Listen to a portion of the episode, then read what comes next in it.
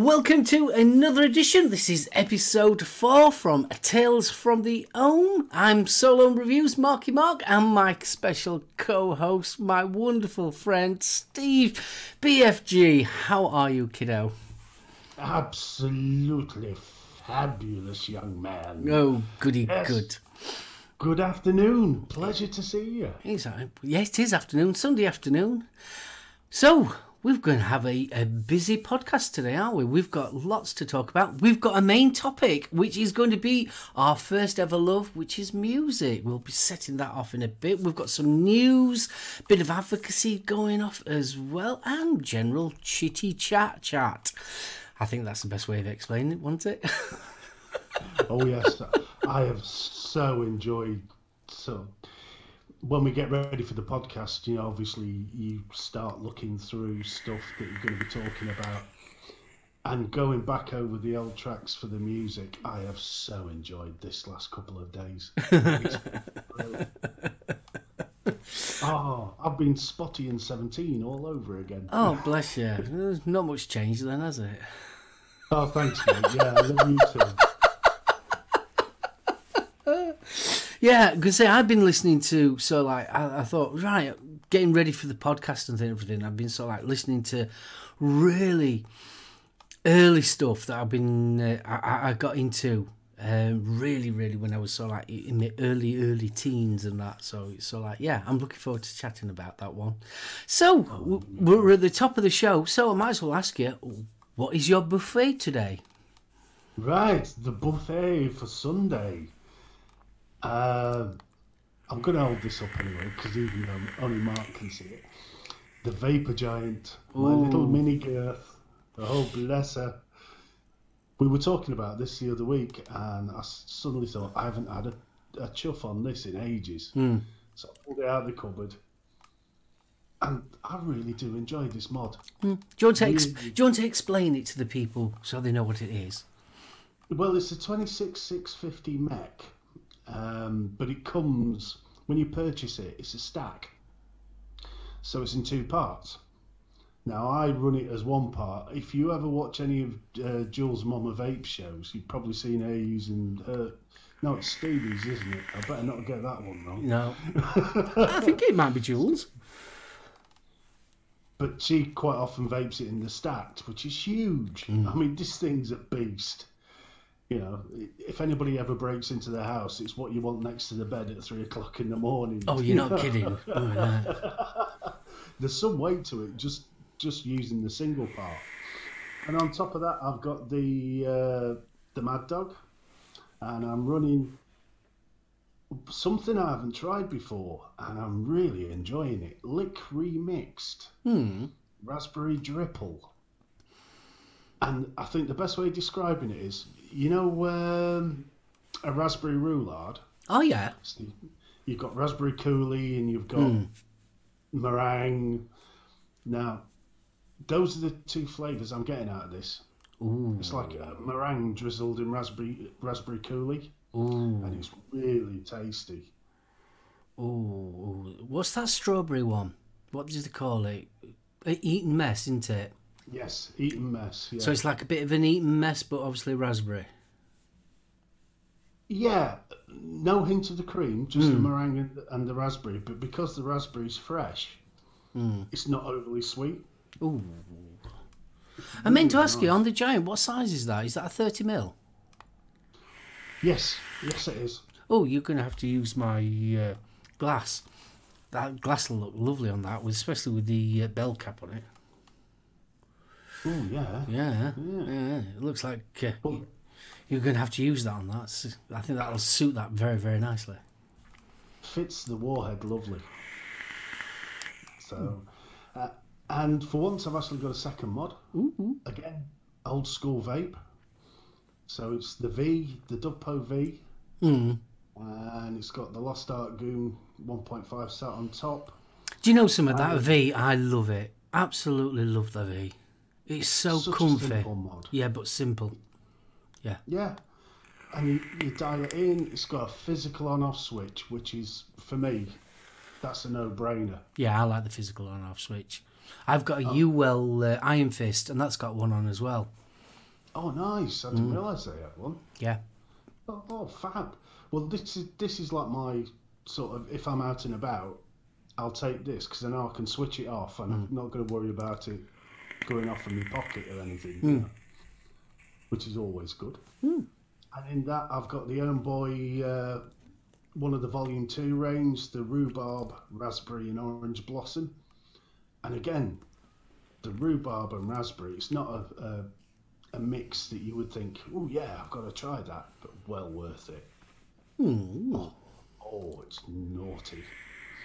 And finally, just a quick update. Um, I said last week that I'd be ordering from Vapable for uh, one of their mix kits, and I did. And it arrived uh, arrived Wednesday. So God, that's good. whole- 24 hours, that's good, that. unbelievable. And it's it. Let me just make this very clear. This wasn't a please fill my order and send it lots of love Tales from the Ohm. This was me using my normal name, normal card, you know, nothing to link us to, at all. 24 hours it turned up.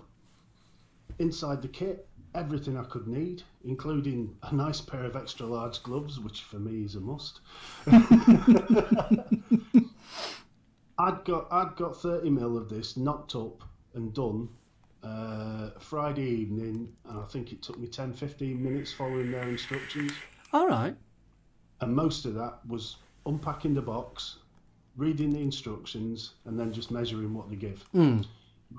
You end up with a 60 40 mix at 15%, and I'm really enjoying this. It needs a bit of a steep. Mm. I will say that it, it does seem to need a bit of a steep, but I'm really looking forward to trying it after a few days.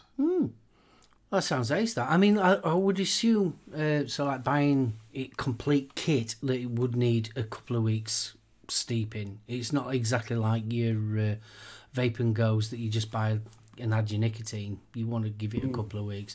I think custards sometimes they're about three weeks, four weeks, in fact. Yeah, well, that's why I got fruit flavours. So um, I've got a cherry aid to make up as well. So I'm really looking forward to doing that one. Nice. Partial to a little cherry. Ooh. Very nice, sir. Very nice, sir.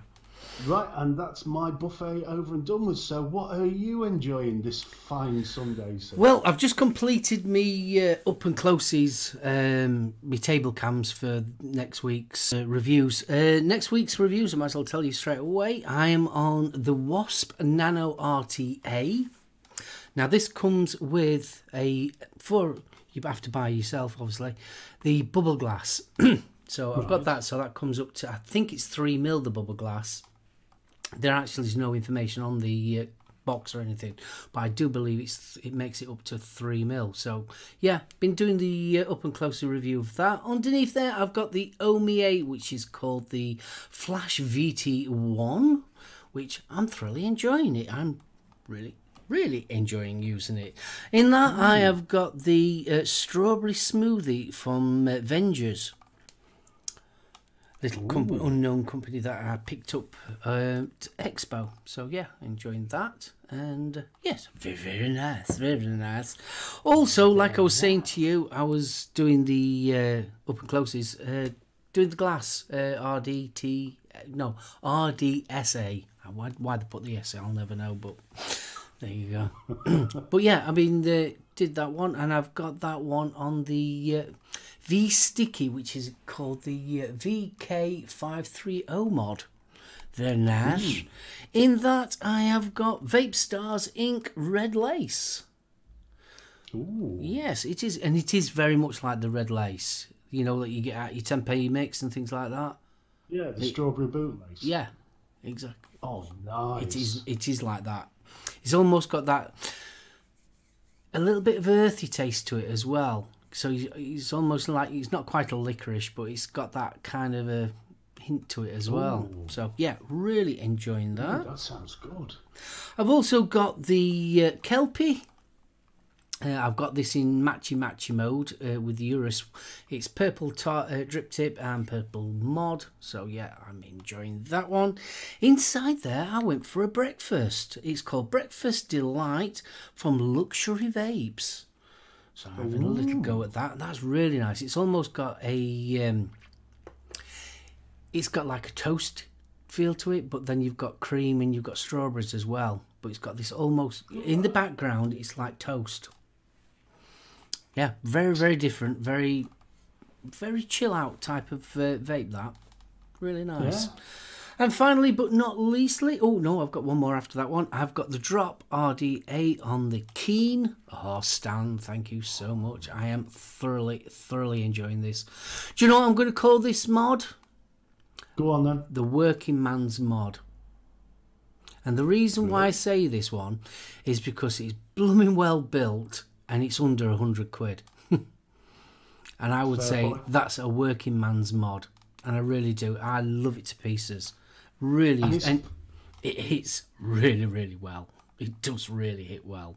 So impressed no end. In that, I've got EVC's Killer Custard. Impressed. Impressed. Yeah, it's all right that. Finally, but not leastly, I have got the uh, Rebirth RDA. Underneath that, I've got the Minikin V3. I'm enjoying this. It's a weighty little mod, but I'm enjoying it. And in that, I've got Melon from Blaz. Big shout out to Nick. So yeah, that's my buffet. And for drinking wise, I'm on zero uh, Coke. There you go. That's it. I mean, j- just going back to that glass, you've got the um, silver, the metal dome on it. Yes, you can And buy that separately as well. I think it'd look nice on your mod. That Hmm. I really No, do. that- I, like I said last week, uh, my coils are far too gunked up by the end of a session to uh, to have the glass dome. So the metal dome. Yeah, I think that would look nice on yours. And There you go. I will be shipping, shipping it over to you, and then you can tell me next week. There you go. Well, the VK530 on top of that, that looks absolutely brilliant. Mm. So yeah, I don't think it looks bad that at all. No. oh, you have such nice toys. Bless me. So, I mean, when any idea when the Minikin review's likely to be? Um, it will be either next week or the week after. I'm still playing around with the Minikin. Um, it's a touch screen, and I'm still well. I've only literally had it what a week, and Yeah. I'm still playing around with it. Uh, I, I'm one of these people that I'd rather get to know the device before I, I shove out a review. And there's some little bits and pieces. It's a bit of a weird one because it's on the outskirts, it's it's almost like a triangle kind of shape. It's very ergonomic, I've got to admit, but it feels to me like it was designed for somebody with left-handed instead of right-handed, because it's quite yeah. It it just don't feel quite right in the right hand. It feels more comfortable in the left hand. Also, when you're moving the um, screen, obviously it's a touch screen, and when you move going into the menu system, it seems easier to do it with your right hand. So I've got a feeling that this was designed for used in left hand. So, but the menu system, the actual touch screen is really really easy. It works and it works very very well. I'm quite impressed with the actual touch screen. There's no lag or anything like that when you touch it and move um, across the screen, going to your different menu systems. It works really really well, and it's got some nice features to it as well. So yeah, so hopefully it'll be either out mm, not next week, the week after, or the week after that. It's dependent on. So No, it will be soon. It will be soon. I'll be getting it out as soon as I can. So yeah, No. I'd, I'd much rather wait and see what you think, mate. yeah. I'm, I'm I know you've tested it. I'm one of these people. It, sometimes it, it I, I just like to make sure that I know what I'm talking about before I actually start saying stuff. I mean, RDAs, tanks, and things like that. I give them roughly about two weeks. On a mod of this, when you're getting into a mod like this, it, three weeks is probably my comfort zone. I know it doesn't do very good for the uh, channel light, but I'd rather know exactly how it works instead of knowing roughly how it works. Yeah, but that's the, that's the thing, mate. I'd rather watch a review where I know you've you've battered it, you know. Yeah, For I want to live with a it. longer period. I, I Yeah. want to live with them uh, with a mod and an RDA, and well, anything that I use uh, to review, I I want to live with it. It's like an RDA. Yeah, I mean, yeah, you can roughly work out an RDA after the first build if you're going to like it or not. But I like to put a couple of builds in. I normally put a fancy coil build in it, or I'll put a normal single round wire build in it, and things like that, and see what it's like taking in and out them screws, if them screws going to hold up for multiple builds. I mean, it's it's that longevity thing, isn't it?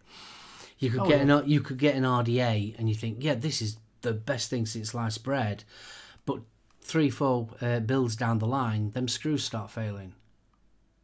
It- Which it's is the last thing you want. Exactly. So it's things like that that you've got to.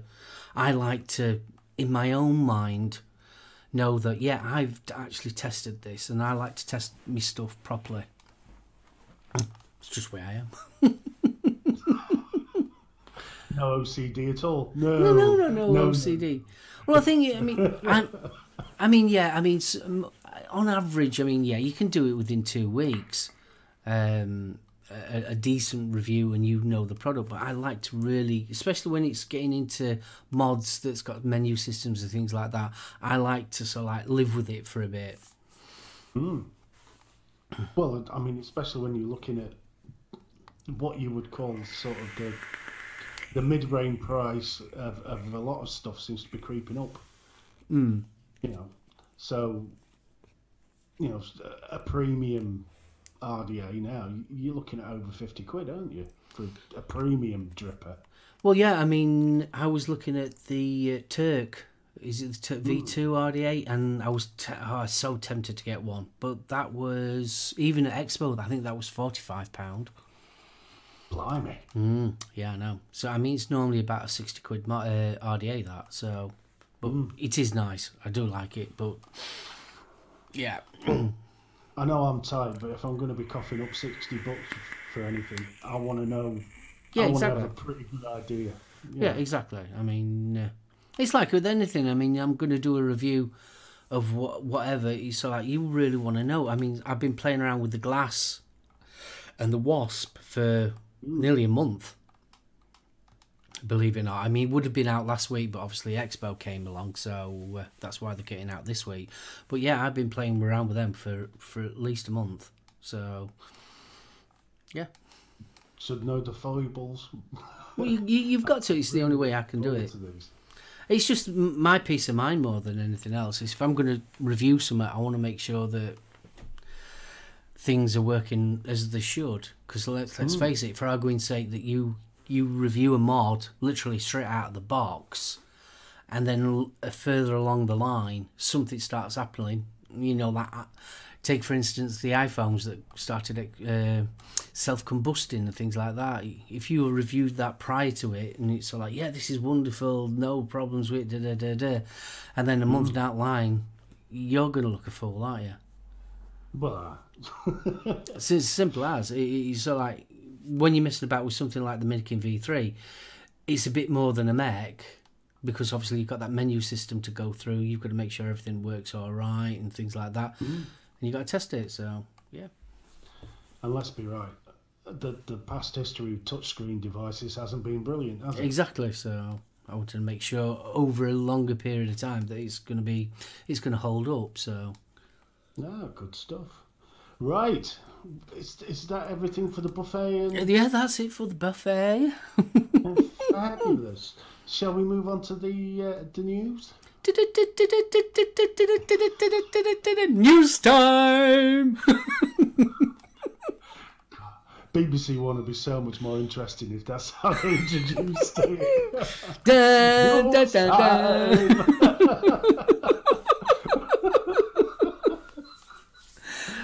right. Well, Mark actually brought this week's uh, article to my attention, and it's it's a very interesting article. It's from Open Access Government uh, on the web, and uh, it's a bit of a clickbait headline with UK requires an immediate ban on single-use products, which to my mind immediately suggested that maybe given that the government had brought in the plastic straw ban Mm. that's going to be enforced, that they were looking at similar things with plastic bags, etc., etc.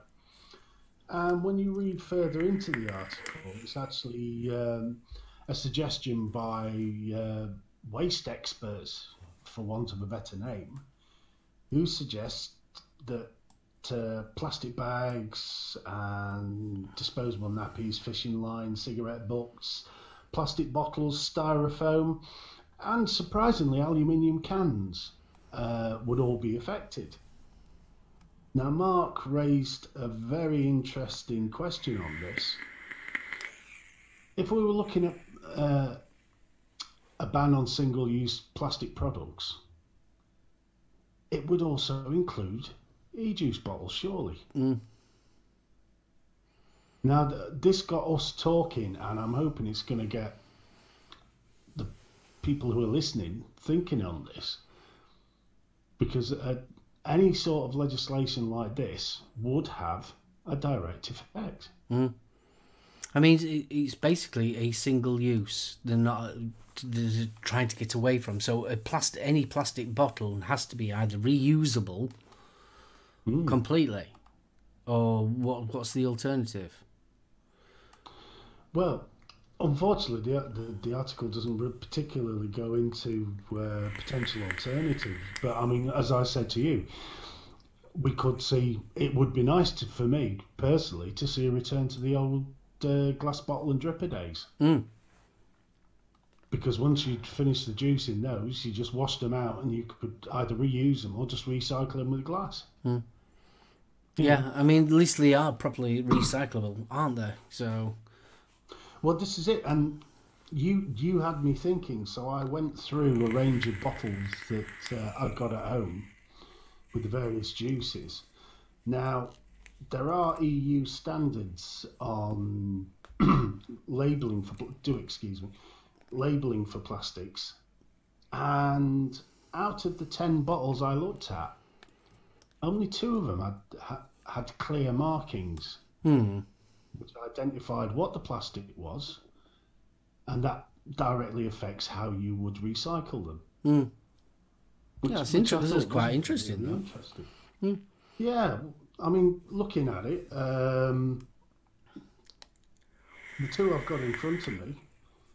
So the licked, yes, there are the various warnings, etc. Mm. But on the Ohm Boy juice, it clearly states it's recyclable. Mm. Uh, now, for me, I'd li- I'd like to see much clearer markings on. I think I think I, think I think the problem with it is because they are ten mil bottles. I mean, you Well, look. yeah. At, I mean, you look at the size of a ten mil bottle. I mean, it's all right saying on uh, like your refill, you know, your big uh, bottles, but the standard TPD compliant bottle is a ten mil bottle. I mean, and to be fair, you can hardly see any of the ingredients, hardly any of the warnings and things like that on there. Plus, they've got to put their advert and logo on there as well. They are very restricted. I know you can get labels where you can double peel them open, where there's got a lot more information on them. But yeah, as a 10 ml bottle, and imagine turning them into a dripper. No, no, Mm. no. Exactly. So I, I think it is a call for getting rid of 10 ml bottles. I really do. But then we've got the other side of the uh, uh, coin where we've got uh, industry uh, partakers, should we say, um, that want to keep 10 ml bottles. Well, yeah, UKV are uh, One of them. to be pushing for. Mm. Yeah, and you can understand it from the manufacturer's point of view. The the ten mil, they've got more chance of closing down the short fill loophole with the ten mil market. Mm. um, and there's I'm not saying that it's it's just a money making exercise, but I do think that's a large part of it. Mm. But the problem with the 10 mil is you've got the cardboard box, Mm. then you've got three bottles instead of one. You've got a different type of plastic for the uh, child safety cap. Yep. You know, we just seem to be creating more waste. Uh, I mentioned this uh, over a year ago when I was at Vape Jam and I was uh, uh, speaking for the NNA, and I got part on stage in that. Um, that was one of my main topics about the 10 ml bottle and environmental issue about it. That so like it kind of bypassed. It's it's created one thing and caused another thing. That's what I was trying to explain. So you've created hmm. this right 10 ml bottle. It solved one problem that you s- children can't get into it, and obviously 10 ml is not as bad as drinking 30 mil. So I can understand that. But you've- by doing that, you've created an even bigger problem with the environmental side of it. Well, yeah, and and that's one of the biggest downfalls of when you're making these policies. It's the unintended consequence. I mean, it's always annoyed me uh, this environmental side of it, of plastics. Now, you and me are both of an age where we remember going to a fish and chip shop and you got it in paper. You didn't ask Yep. for a, a, a plastic tray. You didn't ask for a plastic fork. You had a wooden fork and you had paper. You go to the supermarket and you are forced, not by choice, this is definitely not by choice, you are forced to use more plastic. And it's happened over the years, especially since we've been growing up. I mean, I'm what, 48. When I was a kid, you used to go to the um, vegetables and it used to be loose in a paper bag. Yep. Now you go and get it, it's in a plastic bag. Everything's in a plastic bag. And what I find more annoying than anything else, the consumer has been forced into this situation. Yeah. Not we've not Yeah, asked for it. that. We've been forced into it. We've been forced into this plastic uh, usage. But unfortunately, when it comes to the government, it's the consumer that has to pay for it. Yeah. And and this is the this is where the UK UKV etc. with the 10 mil mm. comes in. I mean, I remember as a kid, you used to get a milkman and you used to have to give your empty milk bottles back. I remember being as a kid, we used to have a pop man that used to come round and we have to give our empty bottles of pop back. And you used to get, I used to love that. well, you used to get, I think it was something daft like 5p a bottle or something daft like that we used to get. Oh, So- Reminds me of one of my childhood scams. We used to jump over a back wall into the pub. So we think we, we, we think that we're moving forward, but actually, when we think about it, we've gone backwards when we're coming to waste, and we are being forced into this situation. This is what Hmm. really annoys me. It's like we've got forced into ten mil bottles. I mean, there's I don't know any. I really don't know anybody that prefers 10 mil. I mean, they're crazy. I mean, why? I mean, you can see the industry. Why do you think that short fills came so popular? Because people don't want ten mil bottles. Well, this is it. I mean, the, the good thing that's come out of it is because people have got used to the idea of mixing the nick, etc. I think partly that's helped with the uh, the home mixing market because it takes the fear out of it. Yeah, But I, I mean, uh, when I used, when I first started vaping, it used to be a lot easier, especially when I was doing uh, juice reviews. That you used to get a thirty ml bottle. It was already had its nicotine in, so you didn't have to worry about too much of the steeping side of things. You could taste the juice, review it, da da da, done. Whereas now, if you're doing a juice review, you're either reviewing it with no nicotine in it at all, if you get a 10 ml bottle, which is not giving you a true representation of the liquid because nicotine depends on what nicotine that you actually put in the juice uh, can give it different effects. If they go for a cheaper um, nicotine, it normally gives a harsher hit. If they go for a premier nicotine into the uh, juice, it normally gives it a milder, but you're still getting obviously that nicotine, and it does alter the actual flavour of your juice. So now, obviously, having to put, um, especially if it's only descending your 10 mil to review, you're not going to put any nicotine on it. So it's giving it a slight misrepresentation of the actual juice. new teeth there, Mark. I know, New too. yeah. I got it out though. I did get it out. I was impressed. and I put it away with you, scaring me. Yeah. Long. but Yeah, I mean, it- the other thing is, how are you supposed to really review a juice on 10 mil? Hmm. Because you and I know, you stick that on a dripper, God, yeah. Know, it ain't to last long. I remember once, bless the guy, um, and I could see where this guy was coming from. It was one of the comments I got in one of the juice reviews I'd done, and this guy, and I, where his his mindset was coming from, and I thought, yeah, I understand where you're coming from. He turned around and says the best way to actually um, evaluate a juice and its flavour is not just have it in an RDA, but to also have it in a tank as well. Now Yeah. to, if you was going to do a a fully fledged juice review, yeah, RDA and a and a tank, yeah, I can totally get it. But if you're only getting ten mil, and sometimes you only get five mil, you've got no hope of mm. doing that.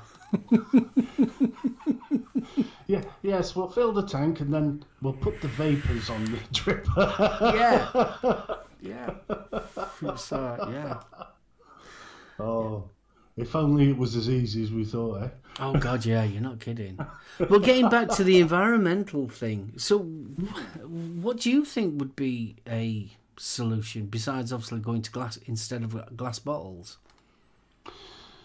Well, I mean, there's been work done on water soluble plastics, but obviously for e-juice and things, that's not going to work. But in terms of packaging, Mm, you know, your actual seal, your wrappers around the box and things, yeah. that could be a viable. Mm. But obviously, they'd need to do a lot more um, factory work on that to make it economically possible. Mm. Um, I don't think there is that many choices that they've got out there Mm. to replace a single-use plastic. I mean, it would have to be.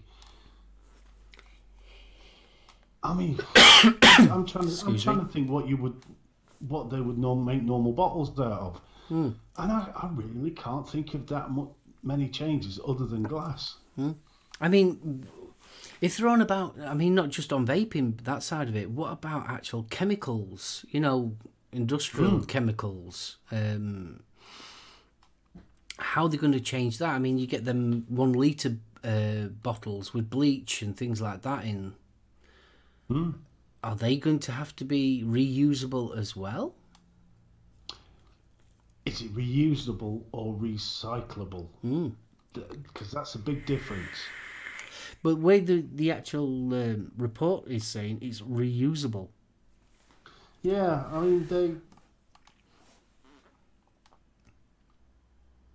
I mean, they mentioned bamboo fibre to um cardboard packing peanuts. Mm. You know, um, I mean, I suppose a bamboo alternative. You know, a, a bottle made out of. Um, uh, well, I suppose you would call it uh, stabilised wood, but using bamboo, bamboo fibre. Yeah. I have seen plastic bags made out of hemp. Yeah. I, I've seen them. I saw them on LinkedIn, on their website. Uh, someone was promoting it, and literally, uh, they biodegrade. So that would be quite interesting. Yeah, I mean, some of the, the, the times for breaking stuff down scared me in this. Mm.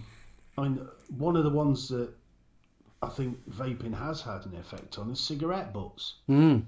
Now, in, in the article, they talk about it taking between a year and five years to break down in landfill. Now, we've all done a bit of gardening and Yeah. dug over, and, and we've got that crusty fag end up. I, I think they're being quite generous there with one to five years. Yeah, I think they are. I think it's a bit longer than that. Yeah, I mean, again, this was a conversation that you and I had, and, and my uh, thought was that uh, it was sort of some form of almost fiberglass. But then you pointed out, you know, the, the cig butts are more likely to be sort of spun plastic. Mm. So, uh, but what alternative would you use for that? You know, Exactly. It's very interesting times. Right, are we going to go on to our main topic time? Oh, can we? Main topic time! I'm all a tingle. And tonight's main topic is music. And I thought I'd ask you the question first off, because we're both big, big musos. We, we, we can't get away from it. So I'm going to ask you the question that I've been wanting to ask you. What was your first ever record you bought? Madness, absolutely. Yes, madness, absolutely. Uh, what I'm trying to think which one I'd heard. I'd been round to friends and he'd been playing On the Beat Pete, which wasn't one that they ever sort of released as a single, mm. but it just had that two tone feel, you know, that mm. energy to it. And that was it. I was hooked. I had to go out and buy the album. Oh, bless you. The first ever record, vinyl, I didn't even buy a single, I bought an album. And that was Hard Day's Night. That was Blimey, now that, that was my first ever record. You're younger than I am, so Hmm. Yeah. that's impressive. Well, I was um, when I was a kid. I mean, I'm talking. How old would I have been? I would have been probably about ten, around about Yeah. ten-ish. Yeah, around about ten, and I, I can remember it. And it was it was second hand. It was an original 1964 vinyl. Um, I was a big fan of the Beatles. Um, I'd watched Yellow Submarine. and It was so like, yeah, I love this. You know, I was a of like five or six year old. And yeah, my literally my first, I, I- can remember it now. It was Doncaster Market, and a guy was um, selling all secondhand records and things like that. And I think I paid something like 50p for it. Gordon Bennett, Yeah. Cheapest as chips. I know. Yeah, oh, 100, 180 gram uh, vinyl it was. It was yeah, that was my first ever one, and the first ever record player uh, my mum bought me uh, was a second-hand white Fidelity. All it was is a record player with two separate speakers, and it even had seventy eight on it. It's weird, weird you should say that because we had a big old sort of cabinet. Um, oh, wrong set. oh yeah, my mum and dad had a yeah. Ferguson, massive big unit. Yeah, huge beast. I mean, this thing filled top of a, a well, it was just like a, a stack of drawers where you put all your records underneath. And it had got a, a 2p taped at top of needle arm. Oh yeah, you had to have that just to keep it. You had to have that. And it got the 78 up to the 78 and i loved that because whatever you put on sounded like pinky and perky Oh, it was brilliant. Yeah, we, uh, we my mum used to call it a radiogram. oh radio, radio. yeah, because it had big dialy radio on it. But I tell you one thing, the bass speakers in it were absolutely brilliant. Really were. Well, my mum and dad were fairly into the music, and my dad liked his rock and roll, and my mum liked a bit of classical, a bit of easy listening, that type of stuff. But out of their record collection, um, they had Donna Summer's uh, "I Feel Love," and I used Ooh, to crank. one. Yeah. and crank that one up on bass on that, and it was absolutely brilliant as a kid. god if you're talking disco ring my bell is the song that always sticks in my head Oh god, yeah. uh, I was never into disco, I've got to admit, but Donna Summer's uh, uh, one I did like. But my dad used to listen to um, a lot of jazz as well, so he used to have these really weird jazzy albums and things like that. So yeah, oh right but he liked his rock and roll. He really did like his rock and roll. He liked his so like your Roy Orbison and things like that. So yeah. oh we had uh, oh pat boone trying to think what else there was a bit of abba in there there's some queen um, dad loves rolling stones Oh yeah. Oh, that's cool. So, oh, I had some great stuff to listen to. Yeah. Um, then he went out and brought bought Springsteen's Born in the USA, Mm. and, and that sort of turned me on to that sort of working man's rock. Yeah, See, I he- went he- I went the other way. You see, because yeah. I used to be a big fan of Tomorrow's World. Remember the TV Right. te- television program Oh, yeah. Tomorrow's World? I used to be a real big fan of that. And I saw a group called Kraftwerk. And that Oh, yeah. I was hooked. And I went from being so like really uh, quite young. I went from listening to so like the Beatles and things like that. I went off on a electronic early part. So so like this, you, you're talking 1970, 78-ish, round about that type of time, when the electronic music really mm. started kicking in. And I was listening to people like Human League and things like that, Kraftwerk and all that type of stuff. And yeah, I got into that. I, I sort of like didn't listen to any rock music. It was all electronic music I was into. Ah, so I started the almost on the rock. Mm. Yeah. So I went from two tone, which was quite sort of upbeat, poppy. Yeah. Yeah, And then the hormones kicked in, and I wanted angry music. Iron Maiden, well, exploited. Punk's not dead. Mm. That was another. That was another first uh, record. Then Iron Maiden, Number of the Beast. Oh, that brilliant album. Love that album. You see, I went. 24 Acacia Avenue. Oh. See, I, I I went into rock. I mean, I'm a metalhead nowadays, but it was so like my my journey was weird because I got into bands like um, Depeche Mode and people like that. Now, so like mid halfway through Depeche Mode's career, they went so like a little bit heavier and heavier, and then hmm. I started listening to people like The Cure, The Mission. Echo and the Bunnymen and people like that. Then it, all of a sudden I started listening to Sisters of Mercy, and obviously you can see where this is going. Is then all Oh, of a yeah. sudden I started listening to heavier and heavier and heavier music. So mine was a real weird curve from listening to the Beatles, going into the electronic music, going into serious hard rock, then into Hmm. Metallica and all them lot. Now mine sort of started from the, the British stuff, you know, like Maiden, uh, Saxon, that sort of genre. Yeah, Rainbow. Um, stopped off at Led Zepp. Mm. That was that was thanks to Lee. Then Marillion. Oh, you can't beat Marillion. Oh, the fish era of Marillion is, is that's my happy place, Yeah. Um, and then from that, because we it was such a small village where I grew up anyway. The people I was hanging around with were listening to the likes of Alien Sex Fiend, Theatre of Hate, Mm. um, Spear of Destiny. I saw Spear of Destiny at um, where were they now? Uh, Leopard in Donny. Oh wow! oh, but that was a good one. Well, as soon as I turned um, seventeen, every week I went to see a band. Every week, and that was see. I was never a big mega mega drinker.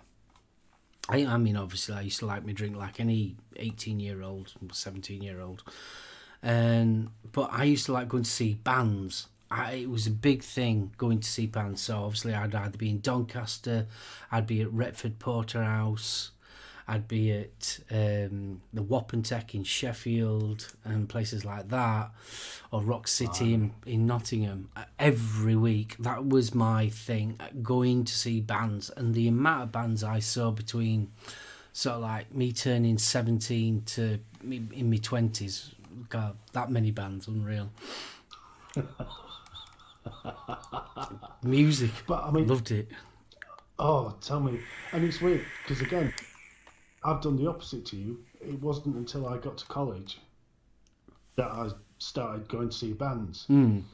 And my first ever gig was watching Aerosmith at the NEC with Thunder in support, Yes, doing a full full version of Backstreet Sympath- uh, Symphony live. that was back in 1990. That was.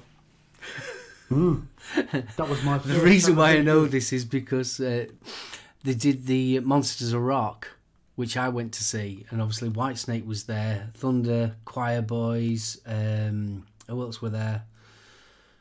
Um, I think Vixen were there as well. Oh, that were an amazing weekend. oh, that. Vixen. Oh yeah. Oh, Oh, Vixen. oh, nurse, please, the screens. But saying that, I mean, we were talking about. I was into electronic music. I used to like uh, the Runaways.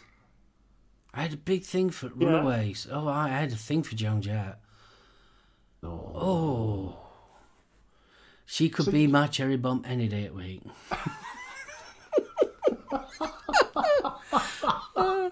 Two posters I used to have on my wall. Uh, I used to have Frankie Goes to Hollywood, Blondie, and uh, Joan Jett. Well, two out of that three aren't giving mixed signals. Yeah. The third one. Only two of the members were. Lita Ford was always my pin-up girl. Oh, she was a babe. Her and Doro Pesch, Mm-hmm. Warlock. Oh. Oh. For those that haven't seen Doro Pesch or Lita Ford, Google it. Don't look at the photos now. Look at the photos sort of circa 87, 88. Yeah. Big hair, blonde, loads of hairspray. Happy Look like, days. Look like Sebastian Bach, really. Yeah, pretty much, yeah. so, we've done First Loves. What's your favourite gig? My favourite gig? Oh, it's got to be Roger Waters. It's got to be. I'm surprised at that. It's got to be Roger Waters. Um, I am a mega, mega, mega, mega Pink Floyd fan. I've I have been for mm, ever since I can remember. And I never got the chance to go and see Pink Floyd live. And on my thirtieth birthday, was it my thirtieth or my fortieth? No, my fortieth. Uh, Roger Waters was doing the tour of the Wall Yeah. and my beautiful wife had organised the tickets for my birthday. I didn't know anything about it, and yeah, so that's one of my favourite. But I've got so many. I've got so many because I went to see Metallica at Sheffield, and that was awesome. Absolutely jealous now. awesome. So yeah. Another another a, crazy a, a crazy gig that I went to was in uh, Bradford, and I went to see the Bad Shepherds, and they were absolutely fantastic. They were really were a good gig. That I'm trying to think what mine is. Dave Lee Roth, Whitley Bay, and oh god, what would this be? Just after Little Ain't Enough mm. was released, and you got Mr. Big as support. oh, blooming hell, They Mr. just had- Big. Yeah, they just had the hit with the I'm the One, Mm. and then Diamond Dave came on, and I've got to say, I mean, he was knocking on by the time by the nineties. Mm. Um, that boy knows how to put on a show. He came on and the whole place lit up. I mean, there was blokes you could see they were ready to throw their boxer shorts on stage. You know, I mean, he's got that sort of appeal. but but about three quarters of the way through the show, he disappeared. Mm. So there was this huge bottle of Newcastle Brown, an inflatable one behind him. He disappeared, and then we'd all been sort of crowded around this structure in the middle of the. We thought it was like the sound decks, yeah. Yeah. And they whipped these covers off, and it was the boxing ring, which was the thing from the uh, the video for Little Ain't Enough. All right. And the next thing you know, you've got Dave Lee Roth right in the middle of the crowd in this boxing ring, singing and dancing away. Absolutely amazing. And then he finishes off. His his last song of the night was uh, California Girls, Mm. and this huge pair of uh, fish stocking encased legs suddenly inflated on the stage. so you've got this massive bottle of brown where uh, her sort of Yeah. cheeky bits were. Jiggy bits. And then these these two legs coming out from I've never laughed so much in my life. I tell you, one of the worst gigs I ever went to uh, was at Sheffield. Um, at the time, I was in the uh, band, and we were so like. I I wouldn't say that we were so like falling out or anything, but we were so like we was getting ready for that.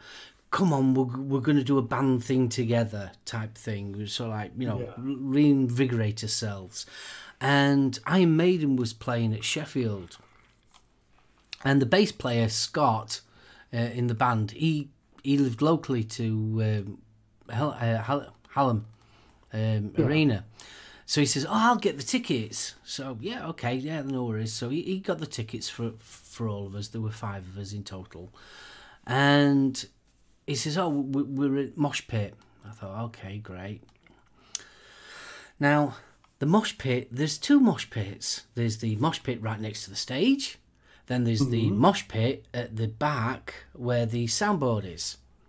Yeah. Yeah, he was the one at ah, the soundboard. soundboard. Now, if as you can tell, well, you won't know, I'm only five foot five. Yeah. I, I never saw anything of that gig. The only thing that I saw of Iron Maiden that whole show was when Eddie was walking around sticking the two fingers up. That's it. The only thing that I saw the whole gig was a load of hairy blokes bouncing and headbanging in front of me. That were it. I never saw a thing. You should have been in that Dave Lee Roth gig, mate, because it was mainly girls. That they were hairy and they were bouncing, but different. Yeah, I mean, it wouldn't. That wouldn't have been so bad. I mean, there were some girls, so obviously I could look at mm. some butts, but that's it. That's it. It's like I'm at the back of the arena, and all I could see was sort of like heads, and that were it. Because I'm only little. oh, bless you. Didn't see Iron Maiden. the weird, the weirdest one I went to in terms of that because it was it was like a, a sort of proper. You know, like when you go to the theatre and everybody sits in the seats. Mm. Yeah. Went to see Cinderella at uh, Newcastle City Hall, Ooh, nice. and they got uh, Savatage with support. Mm-hmm. That was good. Mm. That was good. Um, but you had a proper seat. You know, so everybody's sort of sat down, and it, it was like being at church because you sat down, then you stood up, and you boogied away a bit, but you didn't sort of move that much from your seat. Mm. You know. Whereas the, the Aerosmith, because it had been at the NEC, it was it was literally just like plastic seating. Mm. So everybody just shoved it out of the way and had a good old boogie, you know. But it just seemed really weird. There's all these people in leather, but that has to be the best dressed concert I've ever been to. You know, because you know you used to have your leathers and, and, you, and you denim over. Oh yeah, you've got to have your coat. Oh, you've got to have your coat. So I'd got mine on. I painted up me uh, me leathers. I'd got the uh, Federkin shoulder red hand prints, and uh, I'd got Terry Pratchett. So I got a picture of Rincewind and the luggage Oh yeah. falling out of Death's. I got I painted Death really sort of uh, faintly in the background, Mm. so it looked like they were falling out of his cowl. All right. Cool. Yeah, it worked. so I'm doing that, and I'm looking around, and there's all these like 300 quid cowboy boots, and the the snakeskin uh, lycra leggings and that, on all these people who obviously come to see Cinderella. You know? Mm. It was like all these posh glam rockers suddenly out of nowhere. I'm looking like an extra from the fields of Nephilim compared to this one. Yeah. Oh, jeez. so I've got to ask you, um, what is your secret like? The one that you so like. Hmm, I really shouldn't like this, but I do. Oh, um, Bee Gees. That's Yeah. your secret. Your Bee Gees. I, I, I'm I am known when I am thoroughly thoroughly miffed Mm. to whack on some Bee Gees. Nice one. I actually don't mind some at Bee Gees. I've got to admit. I got asked that question, and I haven't. I have not got a embarrassing secret. Oh come on! I haven't. I'm quite happy to be proud of all the music I listen to. There's, there's not a sneaky copy of Camouflage anywhere. No, no, no, no. I'm pretty good.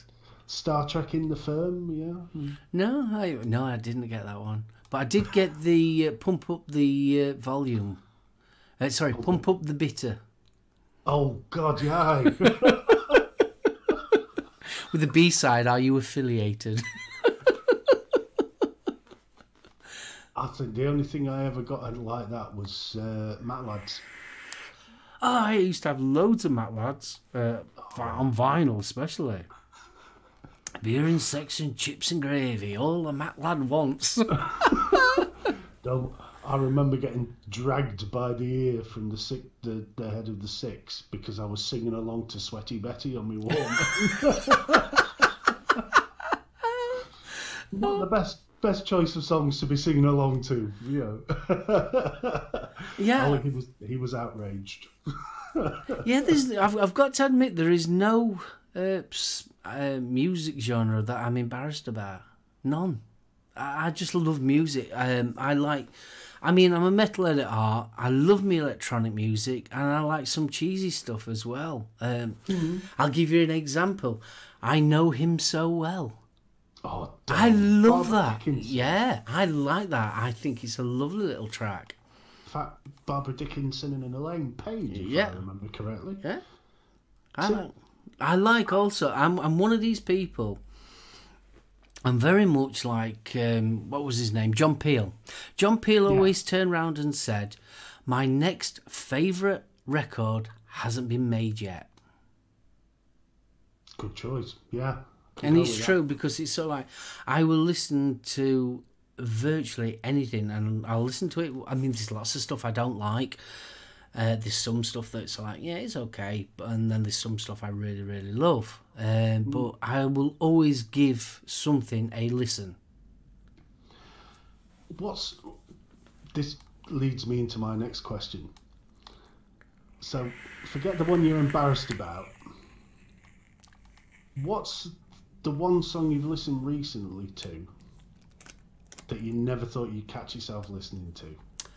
Oh, um, I can. I'm trying to think of a name now. It's nothing breaks like the heart. It's called. The song's called. Uh, what's the name now? Oh, the little weird one. Little blonde. Yeah. I can't think of a name now, but yeah, her. Yeah, I know what you mean. I think that is a cut.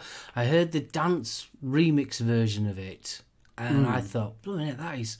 And I thought that that that title. I think there was the title. Nothing breaks like the heart. And I hmm. thought, "Ooh, that sort of like kind of rang with me." So yeah. Oh, I can't think of a name now. I'm some sure someone in the comments will put who it was. in fact, they'll be listening to this now. You can imagine it, and they'll be shouting at us who it was. I can't think of Oh, a name now. oh, she's on an advert as well about doing her own thing. It's a car advert. Oh no, it's not. Um, Not. No, it's not her. No. Um, Oh, I'm thinking of a different one then. oh, 'Cause she had a very similar titled song. Hmm. Um, I think my weirdest one. I was watching. Uh, I came across it on the internet. It was it was a program about slavery. Would you believe? But Okay. It, it, it was how the song "Amazing Grace" came about, Oh yeah. and it was "Amazing Grace." For those that don't, know, you know the the uh, the one we always seem to end up singing in uh, church, you know, or, or funerals, um, was written by the captain of a slaver ship, and he found God and and he, he wrote the the, uh, the song.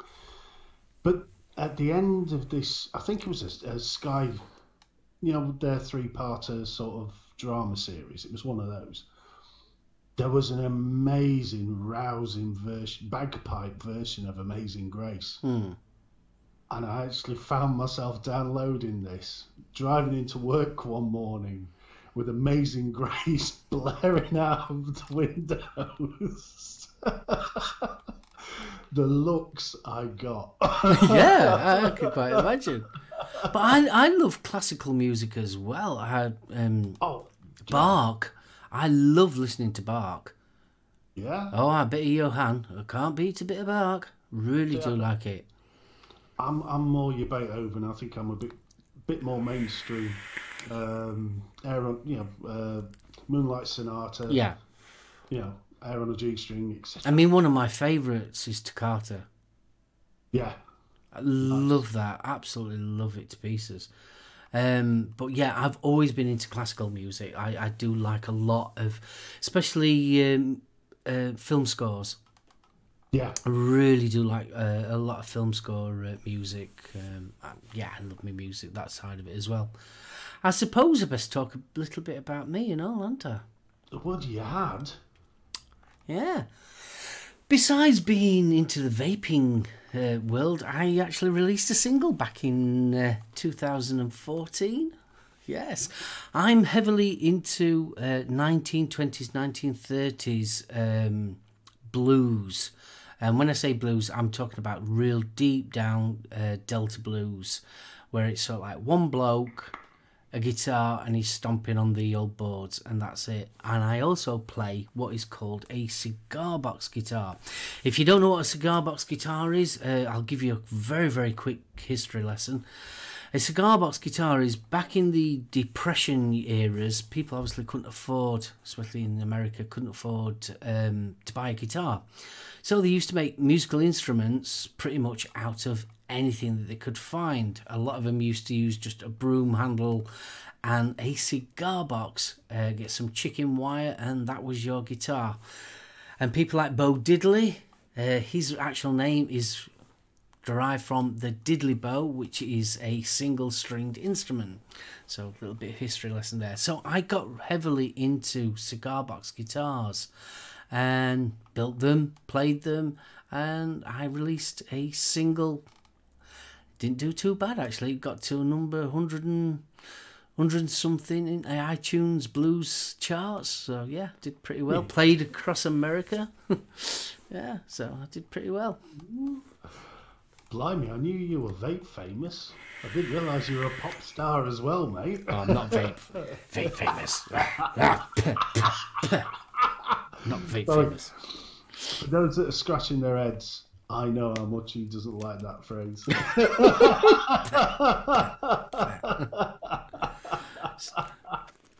So yeah, you may come across me as Soulcatcher and his Doofa Diddley Band over on uh, YouTube at some point.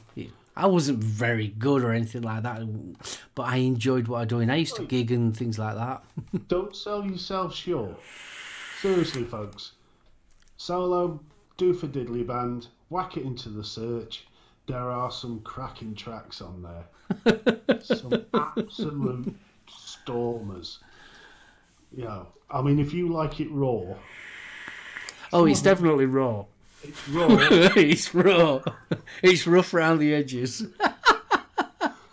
That's not how I meant it, dear boy. It's definitely raw. It's good. No, it's good stuff. It really is. The whole ethos behind it, though, was lo- what they classed as lo-fi. You mean you get hi-fi? This was classed as lo-fi, so everything was back to basics. And I actually loved going back to basics. I mean, a, a cigar box guitar, most of them are a three-string uh, guitar. You play mainly with a slide, and you recorded it very, very basically. There was no overdubbing, nothing, anything like that, and everything was played live. So I, I've, you've, if you've ever seen my reviews, you'll see my bass drum in the back. So I was literally a one-man band. So you, you're hitting the bass drum while playing and singing at the same time, and you recorded it live as well. So it was very, as Steve was saying, very raw and back to basics. and it honest i find it uh, i'm not very good at describing stuff but i mean it, Mark would very kindly once gave me a copy of his uh, CD, and uh, it was "Lid Without a Box," and what a track! That's still on rotation in my car. Oh, bless you. Yeah, self self penned that. It's awesome. Yeah, I did the the B side was Hard Rain Blues, and I literally wrote that sat on the toilet at three o'clock in the morning. I'm not going to ask what you've been eating. Right, we have reached that hour, my dear friend. I can't believe that this has just gone so quick. you, you kidding? We can't have reached it all. Yeah, we've reached it already. Oh, here we go. Doofa Diddley Band, Soul Catcher straight up here. Let's have a look on the videos. Oh, come on. I want to be able to give people what to look for. It's easy. Just look for Soul Catcher and his Doofa Diddley Band. Uh, it is awesome stuff. It really does need checking out. There's some very strange pictures when you put that in. I can't see what you're looking at. Be thankful. I'm scared. no wonder I can't find it in videos. Oh, here we go. Right, so what you want to be looking for there is Let's Soul Catcher and his Doofa Diddley Band.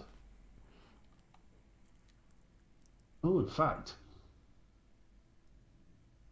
Yes, just whacking Soul Catcher and his Doofa Diddley Band. D O O F A. Diddley is D I D D L E Y. You will be in for a treat if you like that style of music. Hmm. If you don't like that style of music, you'll be in for a treat. Yes, you will. it's all like, oh my god. Don't be surprised if you start drinking out of jam jars and mm. things. I mean, it has that effect. Yeah, he's very redneck. Love you, mama. Oh. Because my mama's my sister. No, no, no, too early. No, too early. Don't upset people. No. Bless you. Right, well, it is that hour, kiddo. I can't believe how quick this has gone so quickly. So, too, right? And there's so much we haven't touched on. I know. We'll have to save that for a next podcast. I know, but sisters, we've got uh, sis- st- Andrew Eldritch can take up a good half hour on his own. Exactly. And we didn't mention uh, Art of Noise either. no, we will save that for another one. Gee, geez.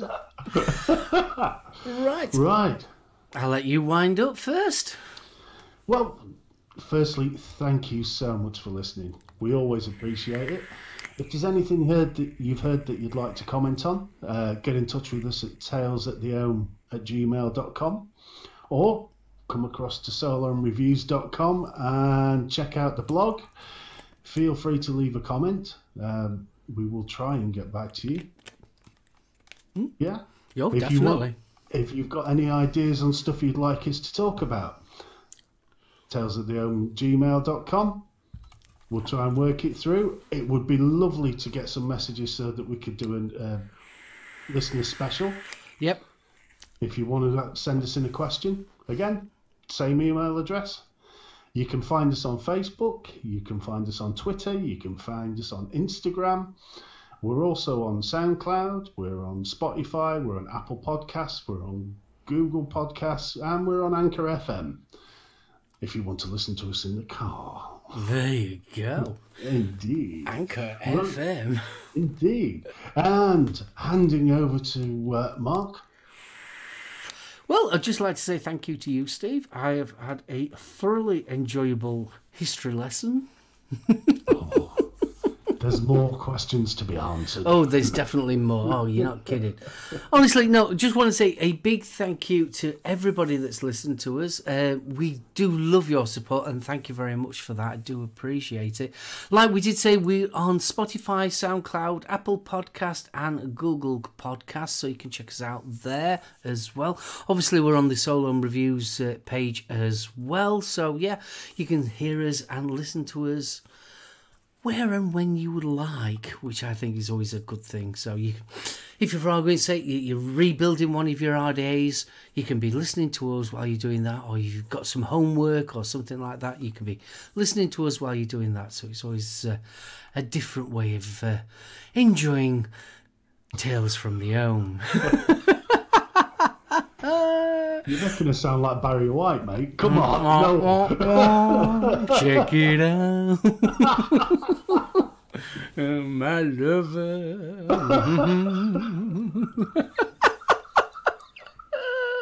That's a terrifying thought. In 18 years, this body appears at the door. I was conceived. yes. And if you um, are doing that, stop it. Yes, Stop it. definitely. You can't concentrate if you're doing that and trying to listen to us. Right, I'm going to say goodbye and thank you, Steve. Oh, thank you, Mark. It's always a pleasure, mate. Right. Right. Bye. Bye.